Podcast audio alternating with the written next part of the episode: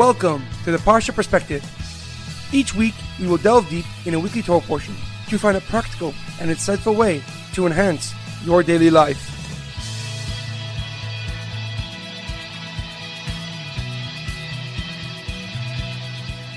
Thank you for tuning in. My name is Shalom Yamini. Each week, we will look into the weekly Torah portion to find inspiration that will complement your daily life and intensify your connection to God. This week's Parsha Perspective is being dedicated in memory of Moshe Morris ben Nagiah HaKohen. May his soul be uplifted, as memory be a blessing for his family and the entire Jewish nation. This week's Torah portion is Parshas Ki Tsavo. Our Parsha begins with the laws for when the Jewish people will settle in the land of Israel. The first mitzvah is Bikurim, the requirement to bring the first fruits to the Beis Hamikdash. This only applies to the fruits and produce, which are amongst the seven crops that Israel is known for wheat, barley, dates, figs, grapes, pomegranates, and olives. Moshe then repeats the blessings that the Jewish people will receive for following God's commandments, or heaven forbid, the curses for doing the opposite.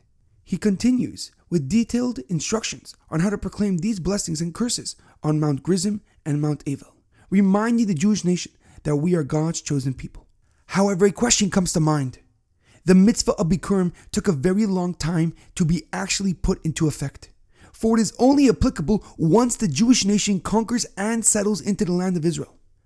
But during that time, there are many other commandments that can be carried out. So, why is the mitzvah of Bikurim the first commandment that the Jewish people are told to do when they inhabit the land of Israel? Furthermore, the prayer that is recited when the Bikurim is offered includes a story of the years that our forefather Yaakov Avinu spent working for his father in law and their journey as a small family to the land of Egypt. What is the connection between the story of Yaakov Avinu's time spent by Lavan and his journey to Egypt to the mitzvah of Bikurim? The Mishnah in Bikurim, chapter 3, details how the mitzvah of Bikurim was done in a grand and magnificent manner. It would start with just a small group of people and their fruit. However, it would grow larger with each city that they passed through. People from each town would join their convoy with musical instruments and their offerings and there would be continuous singing and dancing until they reached the gates of Jerusalem. And with overflowing happiness and excitement, they would fulfill the mitzvah of Bikurim. The Mishnah explains that the reason for the passion and enthusiasm was to show gratitude to Hashem for the blessings that He bestowed upon them. And this is the same reason why Moshe Rabbeinu singles out this mitzvah of Bikurim for when they enter the land, even though it will be quite some time before it can be fulfilled, because he's teaching the Jewish nation that they must be grateful for all the blessings that they have because it's all from God alone. The reason why we mention the story of Yaakov Avinu and his journey to Egypt is to show us the power of gratitude and recognizing the source of our success. Yaakov Avinu came to Lavan as a poor person, but with the blessings of God, he left with a large family and a great deal of wealth. We also mention his journey to Egypt to remind us of Hashem's power, how he took a family of just 70 souls and turned them into a great and prosperous nation. It reminds us that He chose us to be His people, and for that we are eternally grateful. One of the many ways that we can show Hakaras gratitude to Hashem for all the blessings that He bestowed upon us is by saying Modeh Ani in the morning, or making a bracha, a blessing, before we eat or drink. By doing this, we show God that we recognize that all the good that we have in our life is solely from Him, and we express our hope that He will continue to bless us with revealed good and rebuild the third Beis Hamikdash, where we can finally once again fulfill the mitzvah of Bikurim.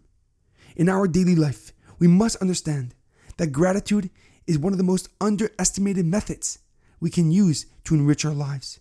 The feeling of appreciation and thankfulness for the good that we receive in our life will make us happier, more fulfilled, and satisfied with our life.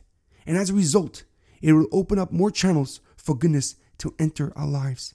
The best part about being grateful is that you do not have to wait for other people to do good to you. Instead, be the first one to act and express your appreciation toward your fellow, and you will see the drastic positive change that you will have on their lives and on the world as a whole.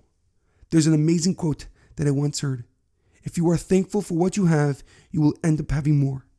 However, if you are concentrated on what you don't have, you will never have enough. Have a great weekend and good Shabbos.